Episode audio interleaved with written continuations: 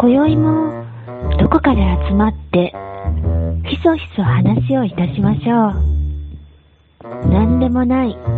夢の話。眠れば忘れる夢の話。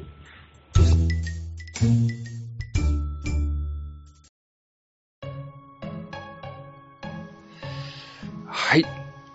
寝たら忘れるラジオのお時間がやってきましたようちゃんです。えっと、ちょっと久しぶりなので、あの、あんまり今までなかったんですけど、えっと、実は3テイク目です。いやー、ちょっとなんか感覚が鈍っているのと、うーん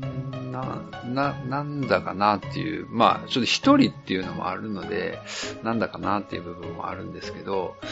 えーっと、まあちょっと始めたいなっていうふうにえー思っています。で、あの、僕、まあこの、今住んでるところが、まあアパートなんですけれども、まあ住ん、えーっと、住み始めて、えー去年のあの3月末からなので、まあ、あの1、1年経ったっていうことなんですけども、ここの、あの、まあ、住まいを、まあ、選択するにあたって、一個の決め手となった要因っていうのが、そのアパート自体に、まあ、インターネットがもう引かれていて、なので、まあ、自分で、えっと、まあ、準備したりとかっていう風なあことは、まあ、必要がないっていう、まあ、そこがいいなっていうので、一個決め手になって、えー、まあ、ここを、まあ、借りているんですけれども、まあ、逆に言うと、あの、こう、こういう世帯でよくあるのが、まあ、インターネットが集合住宅なので、インターネットがまあ遅いっていう風なのはもうあるあるで、まああるんですよね。で、まあ僕も、このアパートは割と、えっと、好きで、もう立地もいいし、えっと、どこに行くにしても、割と、おまあ、ち近いというか、あの、不便を全く感じないし、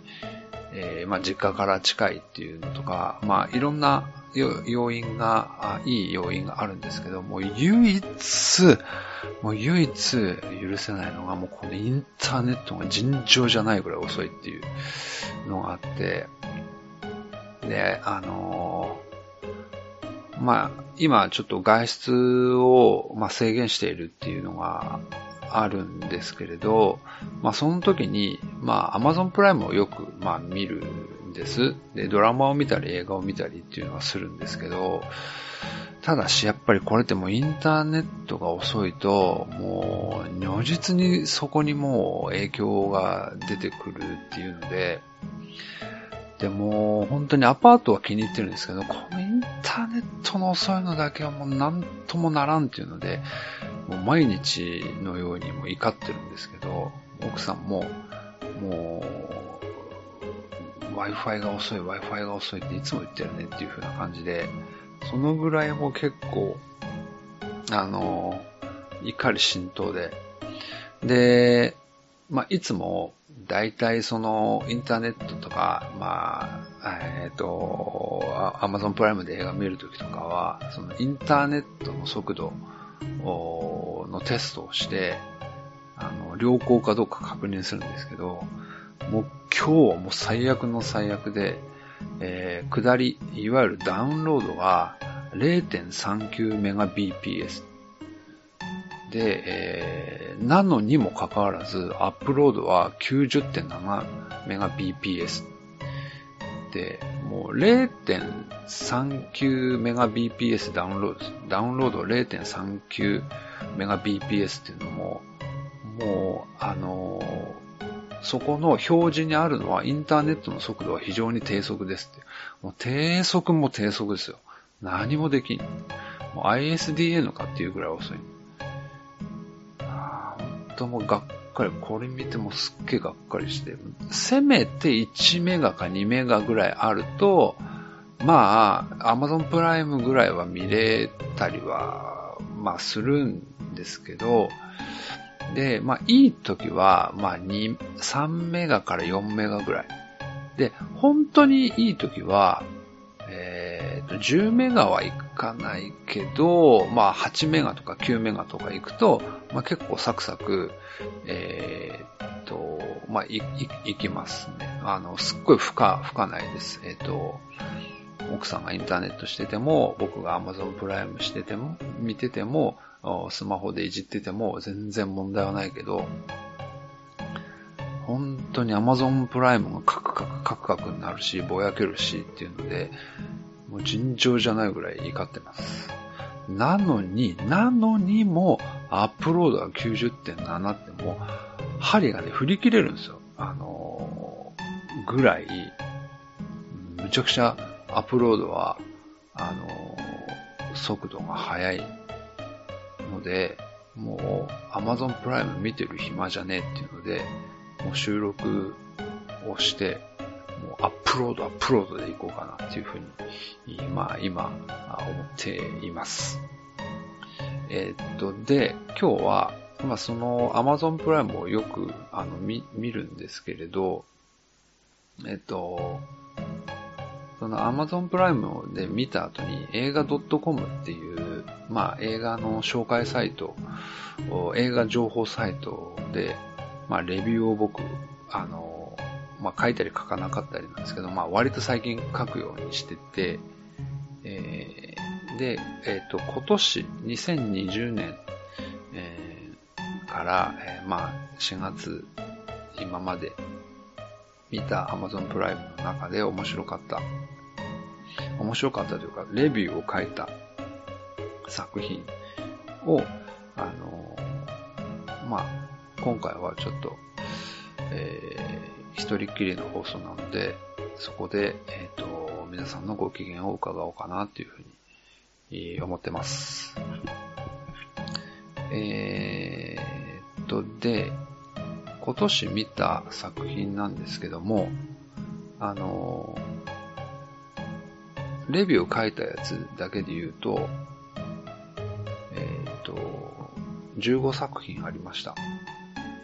なので、まあ、この15作品全部を、あの、紹介したいんですけど、あの、15作品も、まあ、一応15作品を全部紹介するとなると、まあ、何か条件をちょっとつけないといけないので、その1本あたり、まあ、90秒で説明しよう。っていう風な形で、えー、やっていきますので、ちょっとあの、タイマーで測って、時間制限があるんでタイマー測って、あの、やってみようかなというふうに思います。えっ、と、タイマーは、リストタイマーっていうアプリを使って、えー、90秒じゃないんですよ。1分半っていうのがあるんですけど、それでやっていこうかなというふうに思います。あの、映画の紹介から内容からレビューまでで90秒なので、めっちゃ早口であの喋らないといけないっていうのを思っています。さて、それでは、行ってみましょう。はい、えー、まず1本目は、えー、っとですね、これは、えっ、と、1月、違う、2月の16日に見た、えっ、と、ススイスアーミーマンっていうタイトルの映画です。えっ、と、レビューが開かない。はい、えー、出ました。えっ、と、こちらは、あのー、ですね、えー、もうだいたい30秒ぐらい経ってるっていう話やな。こちらですね、えー、星で言うと、えっ、とですね、ちょっと待ってくださいよ。ちょっと僕は4.5。満点が5点なんで、かなりいいです。えっ、ー、と、100点満点にしたらまあ90点ですよね。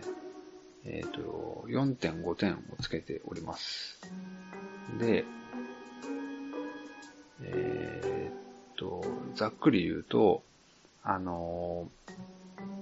ダニエル・ラドクリフハリーポッターで有名なダニダニエル・ラドクリフが、えっ、と、死体役になって、えー、えっ、と、ポール・ダノ、と一緒に、えっ、と、なんていうんですかね、こう、無人島から脱出を試みるっていう風な、あ、終わっちまっ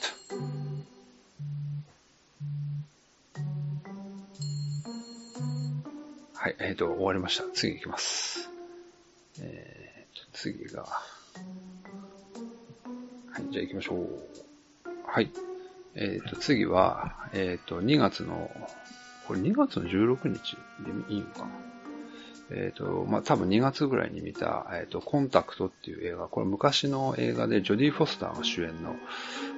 映画です。えっ、と、星で言うと5点中の4点なので、まあまあ、あいいんじゃないでしょうか。えっ、と、20年ぐらい前のものでしたが、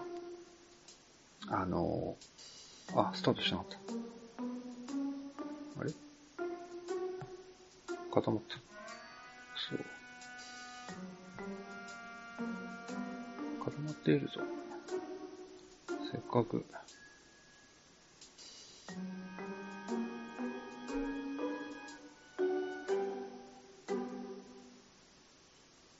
と、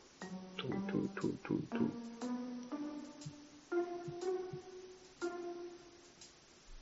で、えー、ジョディ・フォスター演じる、えー、まあ、科学者が、あの、知的生命体を、まあ、えっ、ー、と、受信するんですよね。知的生命体、知的生命体じゃないかな。なんか、まあ、宇宙人の信号を受信して、えー、まあ、接触するっていう風な、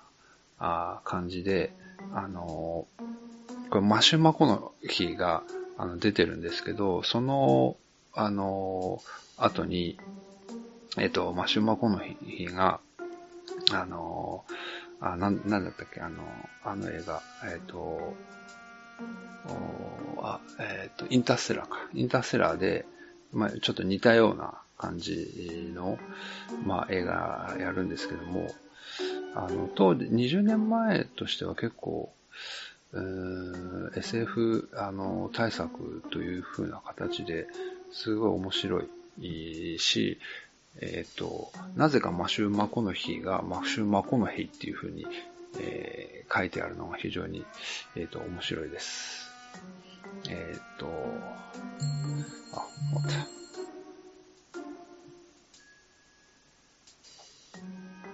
はい、えー、じゃあ次行きます。えっ、と、次が、レビューに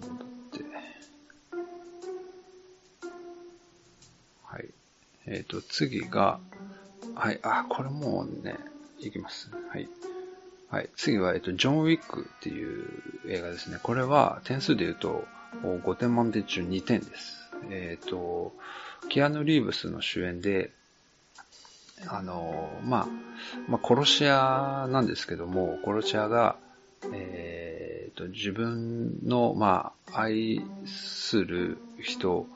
を、をまあ、殺されて、まあ、復讐するっていう風なのなんですけども、まあ、全然僕は正直、まあ、面白くなかっ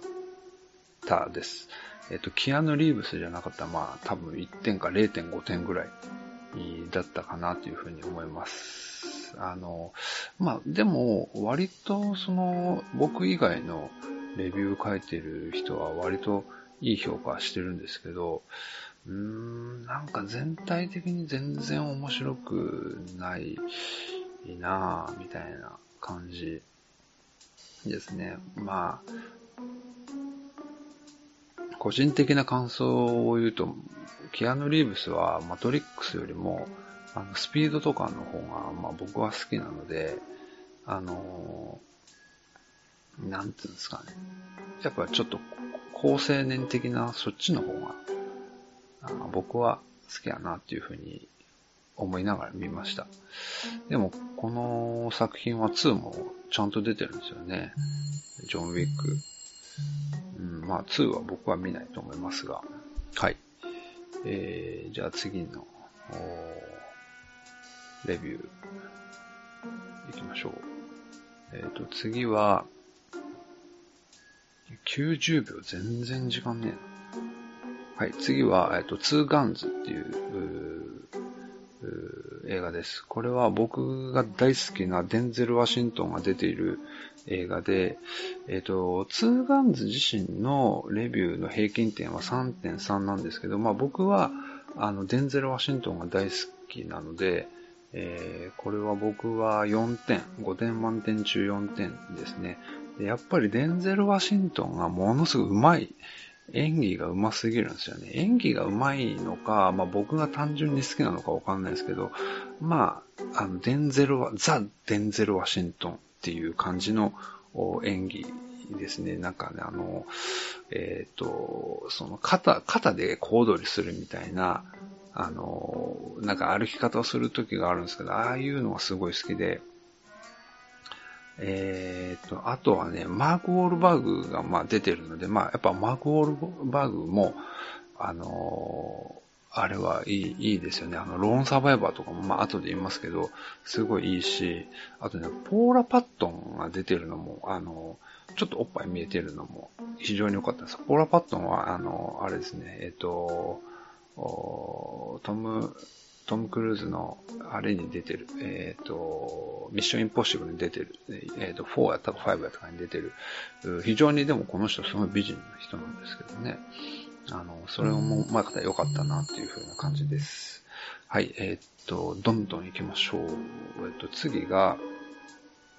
えー、っと、あ、来た。えー、はい、スタート。えっと、LA コンフィデンシャルで、これは、あの、もう、問答無用の5点満点中5点なんです、僕は。で、これは僕、えっと、公開が98年で、僕75年生まれなので、まあ、23ぐらいの時か、うん、多分23か4ぐらいに、あの、多分これまだビデオ、DVD かな？ビデオかも、ちょっとどっちか忘れましたけど、まあ、その頃に見てすごく衝撃を受けて、えー、あの、今まで見た映画の中の、まあ、上位3位あ上位3本に入るぐらいのすごい大好きなあ映画で、で、時間が経つとこういうのって、どんどんこう、あの、感覚が変わってくるので、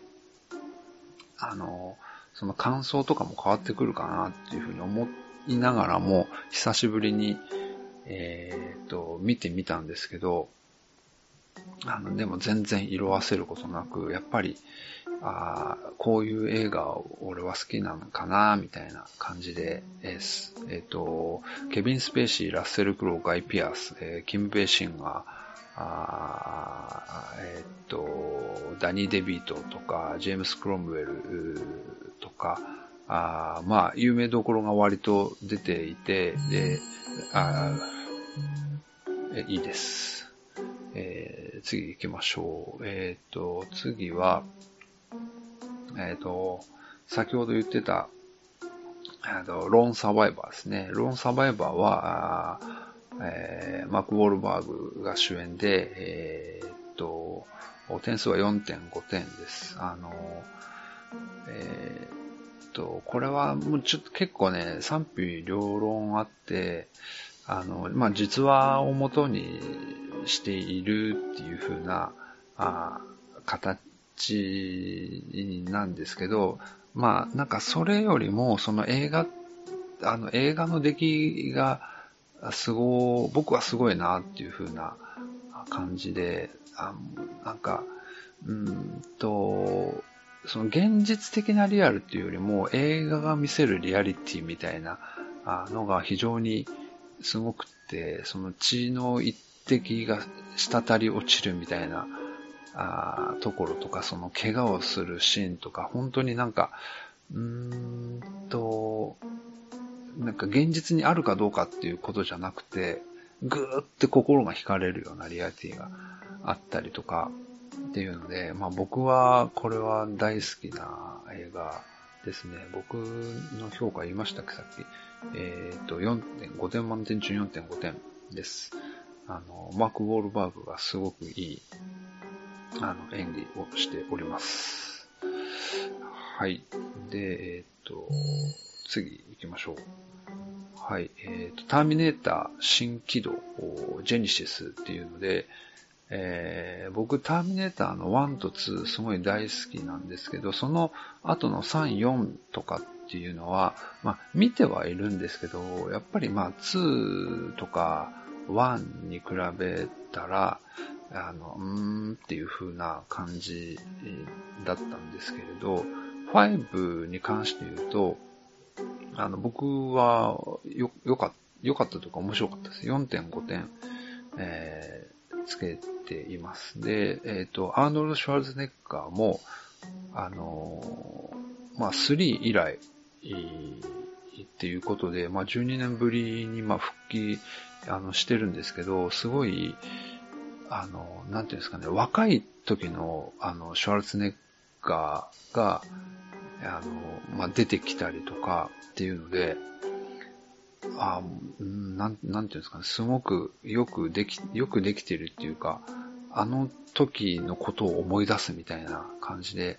ああ、もう CG ってすげえなーって思う。単純になんか、ミーハーみたいなことを思ったり、まあしたよっていうふうなことで、全然レビューが読めてないんですけども、あの、もうエミリア・クラークが、まあ、可愛すぎて、なんかまあストーリーはいい。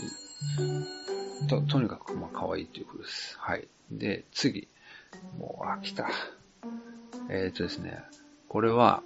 ま、アメリカンスナイパーっていうイーストウッドの作品で、星は5点満点中5点で、あのー、なんかね、もう苦しいんですよね。あのー、見ていて。うーん、なんか、うんと、その戦場で、えー、っと、英雄になる人が家に帰ってくると、なんかどんどんどんどんこう、あの、最初はいいお父さんだったのが、どんどんどんどんなんかおかしくなっていくみたいな感じのものを、イーストウッドの演出っていうか、すごい無味無臭なんですよ、イーストウッドの感、なんていうの、その演出みたいなのが。で、それがね、あの、なんか、こう、いらない装飾で、もうほんと素材だけみたいな、あ調味料一切なしみたいな感じが逆に、こういうのを、こう、もうバンバンバンバン心に打ち付けてくるみたいな。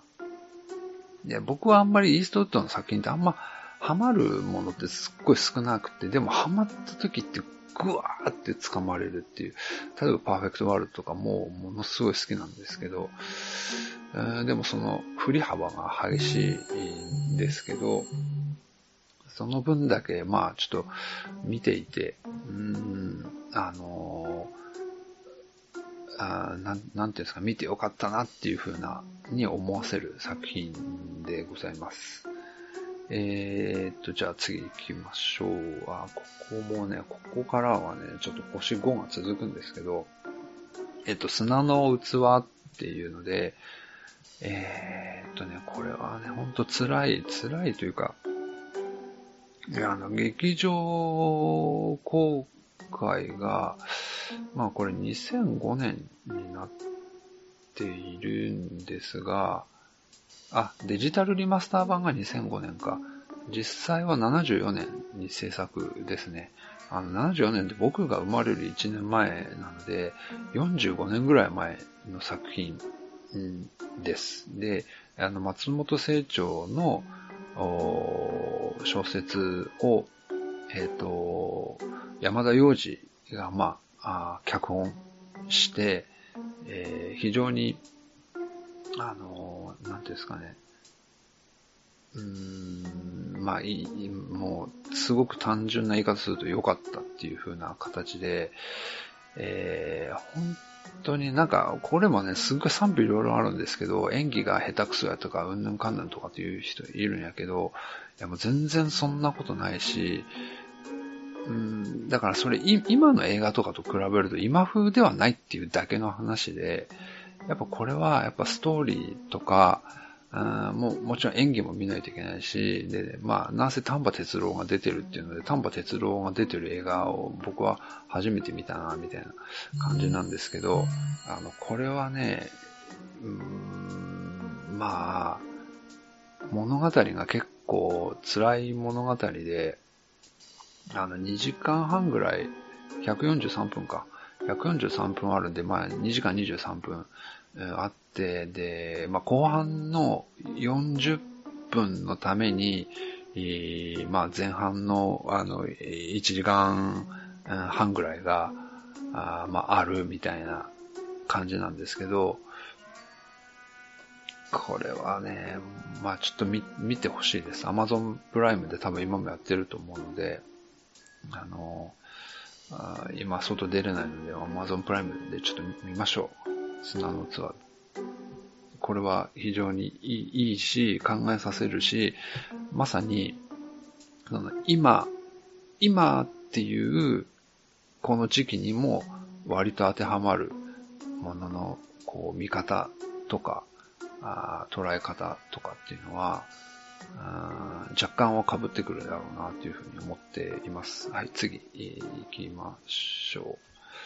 と砂の器終わったので、あ、来ました。えっ、ー、と、クーリンチェ少年殺人事件というので、これも星5ですね。これは僕、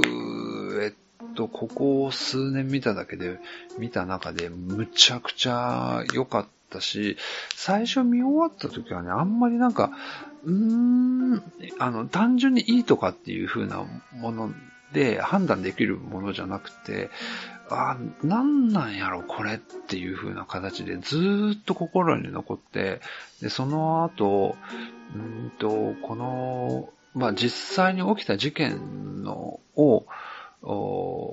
題材にしてるんですけど、監督がエドワード・ヤンっていう人で、で、えっと、1990年に映画が公開されてるんですけど、えっと、舞台になっている時代は1961年に、まあ、起きた事件なんですけど、そのエドワード・ヤンという監督は、えっと、その、おまあ、クーリンチェという町にいる少年が、まあ、殺人事件を犯すんやけど、その、えっ、と、まあ、1年後輩にあたる人で、で、同じ、まあ、学校に通っていたっていうことで、まあ、かなりこの時に、まあ、衝撃を、まあ、受けるっていうので、あの、まあ、台湾、舞台は台湾なんですけど、台湾の、えっ、ー、と、台湾で初めての、あの、未成年の、えー、殺人事件っていうのが、まあ、描かれるんです。あの、で、これは本当に、うんとね、あの、まあ、こう、えー、まあ、アマゾンプライムで見れるっていうのは非常に多分僕はすごいララッキーかなっていうぐらい、本当にいい作品やと思うし、まあ、エドワード・ヤン監督は本当知る人ぞ知る、あの、台湾の、えっ、ー、と、すごく有名な、あの、監督さんで、で、えー、っと、出てくるのは、15歳、16歳の、まあ、少年少女の、が、あまあ、学校とか、その、お町、えー、クーリンチャという町の中での、えー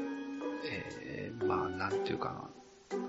その時代に翻弄された大人と、それの映し鏡となった子供たちの、えー、その瞬間瞬間の生活とか、あ考えとか行動とかを、あの、ズバズバ切り取って、えー、繋いでいったっていうのが、えっと、236分中の、まあ、230分ぐらい、えー、あるっていう。で、最後の最後に、まあ、あの、こう、殺人事件が起こるんやけど、なんで起こったんかとかっていうのは、全然、こう、なんていうかな。その作品の中では、まあ、言わないんやけど、ただ案に、うーん、その、まあ、こう、なんていうかな、見せてる見せない、あ、あ、えっとね、見せないように、見せないように見せているっていうのも正しいのかな。という風な感じで、うーん、すごくね、僕はね、考えさせられて、えー、考えさせられました。本当に、これは僕の人生の中の、まあ、10本の指には多分全然入る。5本の指にも入るかな。うん。という風な感じで、まあ、むちゃくちゃね、あの、ちょっとあの、コロナウイルスの影響でなかなか外出がしにくいので、ちょっと海外とかも、旅行とかも、まあ考えますけど、いや、本当でも台湾の、えー、まあ、台、台北に、あの、空林寺って、まあ、街な、繁華街の多分ど真ん中ぐらいにあるんだと思うんですけど、すごく行ってみたいなっていうふうに、えっ、と、思います。えー、と、リサヤンっていう女の子がいるんですけど、あの顔はね、そんな可愛くない。もう、もうザ中国人みたいな顔してるんだけど、なんかね、愛おしいんですよね。も多分ね、このリサヤンは、これ以外多分出てない。このクーリンチ以外に出てないですよね。ねえ、惜しいことをするなしたなみたいなことを、まあ、うっすら思っちゃうんですけど。はい、次行きましょう。はい。えっ、と、ファイっていう、これは、韓国の映画で悪魔に育てられた少年っていう、まあ、サブタイトルがついていて、あのーまあ、えーと、こう、なん、なんつうんですかね、その、殺、えっと、殺、殺し屋集団に、えっと、まあ、育てられた少年が、えーえっと、こう、あ、いや、ちょっと待って、自分は今まで親だと思っていた人たちは本当は親じゃないみたいなところから、こう、あ、でも育ててくれたのにみたいな、とか、いろいろこう、紆余曲折あって、最終的にこう、自分っていうものを見つけに行くみたいな、あまあでも韓国映画っぽい韓国映画やなっていう感じで、えー点数は5点中、まあ4点で、で、結構ね、みんな演技がね、上手で、僕は見ていて、あの、なんていうんですか、全然違和感なく、違和感なくっていうか、うん、あの、面白い面白いと思って、あの見れました。これはでも、うん、まあ、まあまあ、そうですね、何気に見れる作品ですね。さっきのクーリンチェとか本当はちょっとね、あの時代背景とかちょっと勉強していた方がいいとは思うんですけど、はい。じゃあ次、えーっと、ソロモンの偽証っていうので、あのね、宮部みゆきの、えーソロモンの偽証っていう、まあ長い長い小説があるんですけど、まあ僕読んでないですけど、まあそれを、まあ映画化したもので、前編後編ってあって、えー前編後編合わせて2時間、あ、違う、4時間半ぐらいあって、またこれもむちゃくちゃ長えなっていう風な感じなんですけど、これはね、本当に面白い。面白かったです。あの、全、えっと、これ奥さんと見ましたけど、えっと、まあ、あんまりも長いので、あの、1日1時間ずつ見るみたいな感じで、けどもどんどんどんどん面白くなっていって、あの、もうさい最後4日目の、最後の1時間を見るのが、もう待ち遠しくてしょうがなかったっていうような感じで、もうまさに、もう今だからこそこういう風な楽しみ方をしていくのがいいのかなっていうふうに思いました。えっっと、星は4.5、5点満点中4.5で、ここに出てくる、あのね、女の子がいるんですよ。一人、主人公とも言うべき女の子が、まあ、藤野涼子ちゃんっていう女の子に、この子がね、なんかね、凛としててすごい可愛いんですよね。で、まあちょっとハスキーボイスなんですけど、で、役名、あの、オーディションで、えっ、と、受かったんですけど、役名のまま、えっ、と、その名前の、名前で、えーまあ、俳優業を、やっているっていう、まあ、女性ですね。うん。あのね、まあまあまあ、えっとね、どことなく、あの、石原さとみに似ているので、好きなんですけど、藤野涼子の方がいいかもな。うん。全然90秒守れてないですけど。はい、次行きましょう。はい。えー、っとね、監視者たちっていう、これも韓国の映画で、これはね、非常にスタイリッシュで、えー、アップテンポで、あのー、面白かったです。えっ、と、星はあ5点満点中4点で、ただね、この監視者たちっていう放題がもうクソ出せなっていう風な、もうちょっとスタイリッシュになんかした方が、なんかこう、ね、他の人もなんか見ようかなっていう風な感じにさせるんですけど、テイストで言うと、あの、ボーンシリーズ、マット・デイモン主演のボーンシリーズの、あポール・グリーングラスがやってるような、あの、まあ、カメラワークで、えっ、ー、と、こう、なんていうんですか、こう、そのカットが多いっていうか、パンパンパンパンパンって言って、あの、あとね、音楽とかもすごいね、ボーンシリーズに似ているので、多分この監督はものすごくボーンシリーズがあの好きなんだろうなっていうのが、本当伺い知れず、知れるし、他のレビューを見ててもそういう風な声が上がってたので、まあ、なんかそういうテイストの映画が好きな人は、これ見たらまあ面白いって、あの、単純に思うやろうなっていう。まあ話も話で、あの、なんか、うーんとね、あの、きっちり作られてる。そんな、なんか、あのこう、ぶっ飛んだ話ではないし、よくある話でよくある話だけど、ちゃんと詰めて作ってるなんて印象ですね。はい。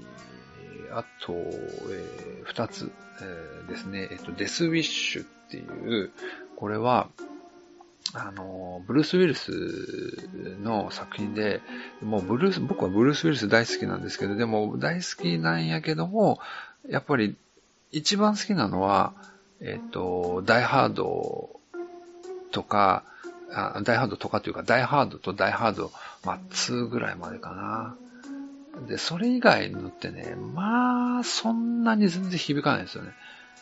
やっぱ圧倒的にダイハードの1がもう面白すぎて、だからね、あれ以上のものが、ね、なんか逆に言うと、デンゼル・ワシントンは全部デンゼル・ワシントンなのに、どの作品も面白いんだけど、ブルース・ウィルスは全部ブルース・ウィルスなのに、ダイハード以外はそんなに面白くないっていうのをで、なんか、ブルース・ウィルスを見たいって思わなくなって、その、見るにしても、そのダイハード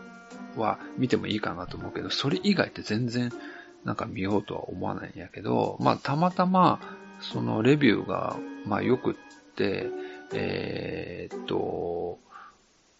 というので、まあ見ました。星は、あの、5点満点中3.5で、で、これ自身は、えっと、実はまあ、あなんあの、こうカカバーとかリバイバルみたいな感じで、あの、チャールズ・ブロンソンが74年に映画化した、えっ、ー、と、狼をさらばあを、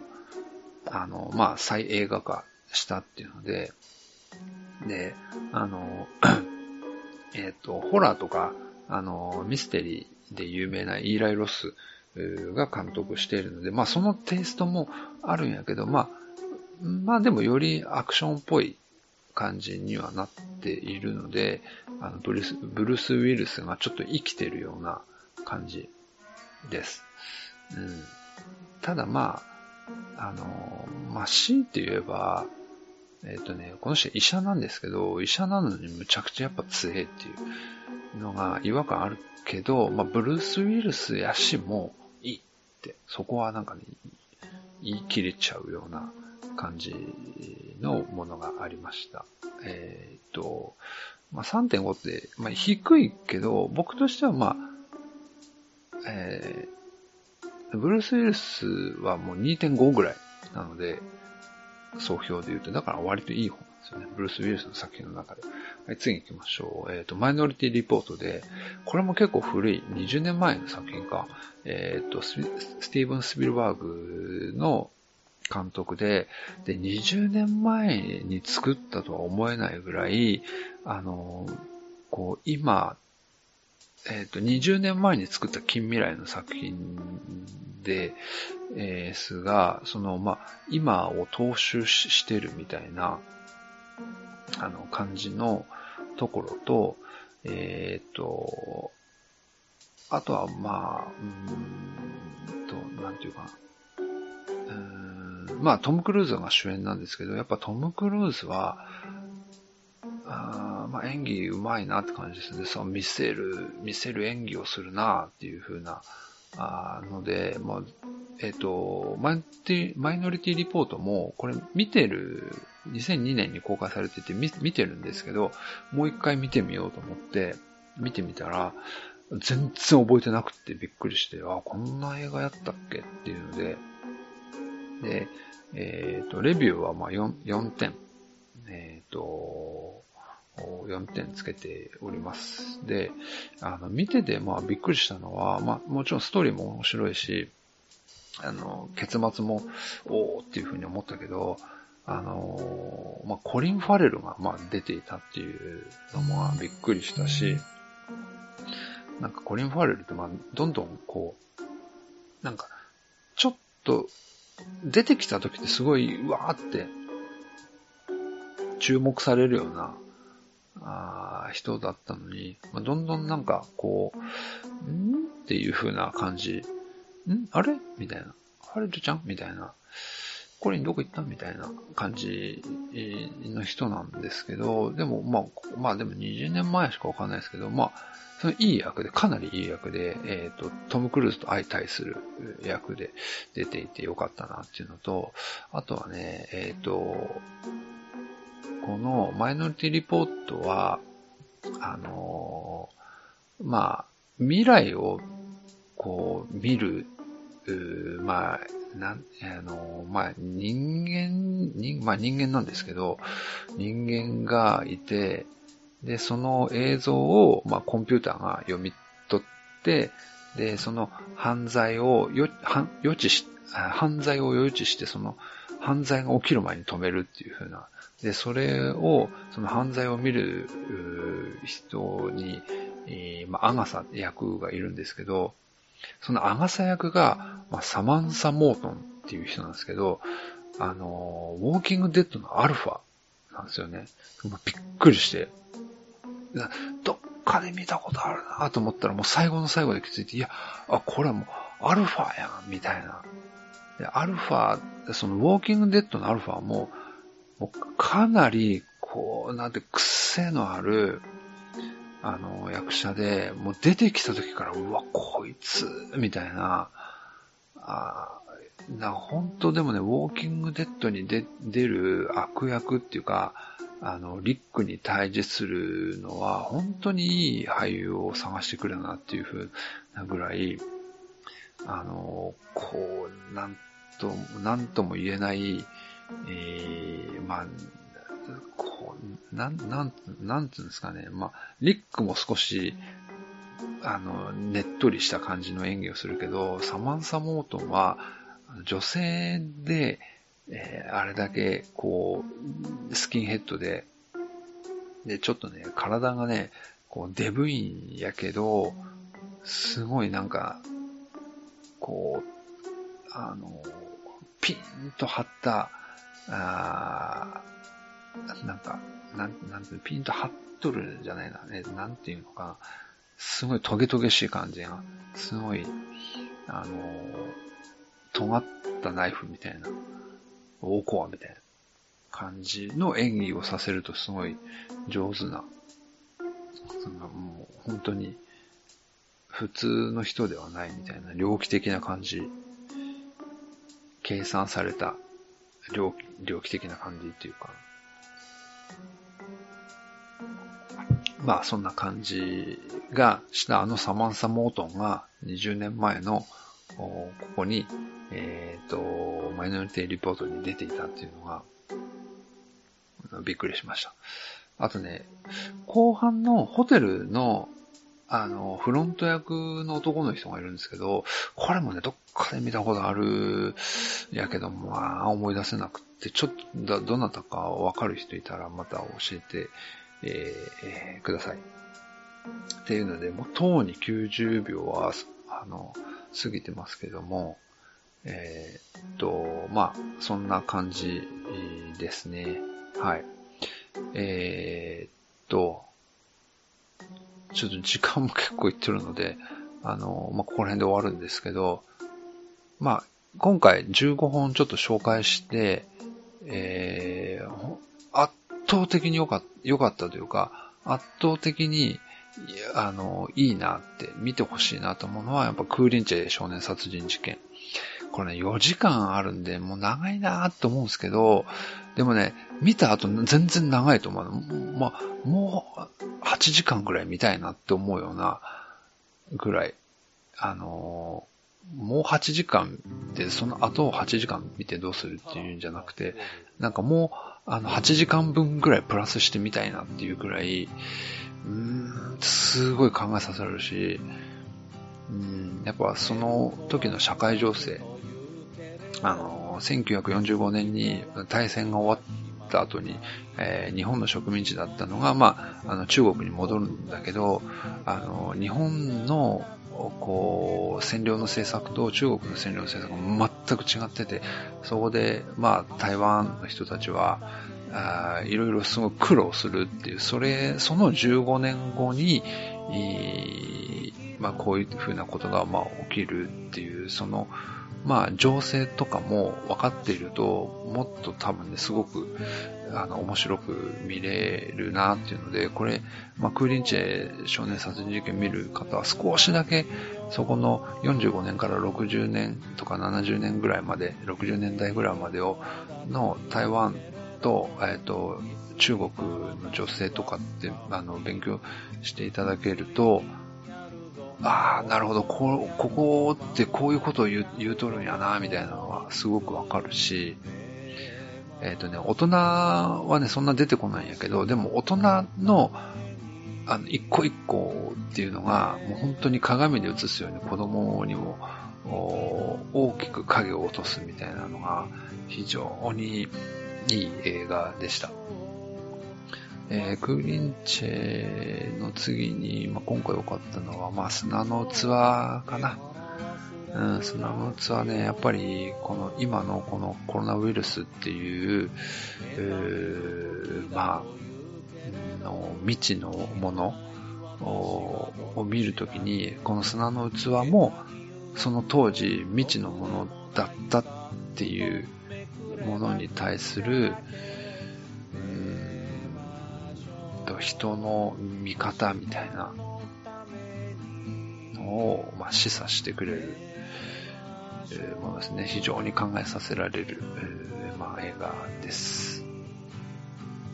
はい。えー、そんな感じで、えー、ちょっとね、まあ、長えな、今回も。申し訳ないんですけども、まあ、30分くらいで本当は収めたいんですけど、まあ、今回はこんな感じで、えー、次回また別の内容で、えー、配信したいなっていうふうに思います。えっ、と、それでは、皆さん、えー、とね、ちょっと辛い時期がもうしばらく続くと思うんですけども、なんとかみんなで、えー、と、乗り越えましょう。えっ、と、アマゾンプライムで見れる映画、あ15選でした。それでは、おやすみなさーい。